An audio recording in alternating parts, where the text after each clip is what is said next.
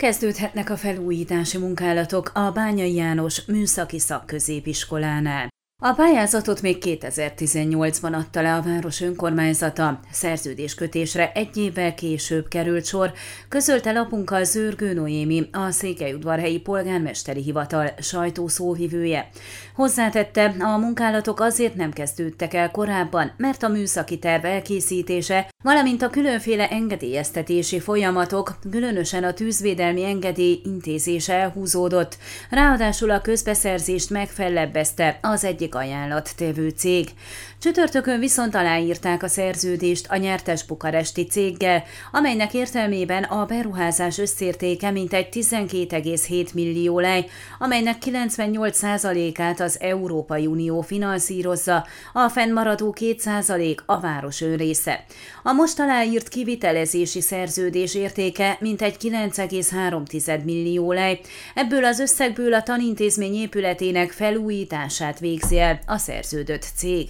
A munkálatok várhatóan februárban kezdődnek, a határidő pedig 2023. október 31-e. Mivel a munkálatok tanév közben zajlanak, ezen a héten egyeztetésre hívják az iskola vezetőségét és a kivitelezőt, hogy megállapítsák, kinek mit kell tennie a munkálatok zavartalan lebonyolítása érdekében. Feleki Csaba, a tanintézmény új igazgatója lapunknak elmondta, van megoldás arra, hogy ne álljon le a tanítás az építkezések miatt.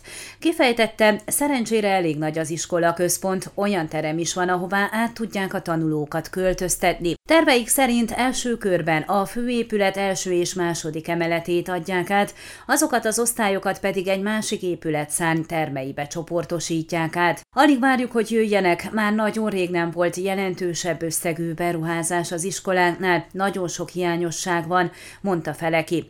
Kérdésünkre az intézmény vezető példaként a fűtésrendszert hozta fel. Annyira elavult, hogy fagyosabb napokon 14-15 foknál magasabb hőmérsékletet jelenleg nem képes biztosítani a termekben. A beruházási és kivitelezési értékek közti különbözetből, ami közel 3,5 millió lej, további az oktatási infrastruktúra javítását célzó beruházásokat végeznek. A pályázat ugyanis magába foglalja az osztálytermek, az informatika szakterem és a műhely modern felszerelését is. Az eszközbeszerzésre külön közbeszerzési folyamatot indítanak a közeljövőben, tette hozzá Zörgő Noémi.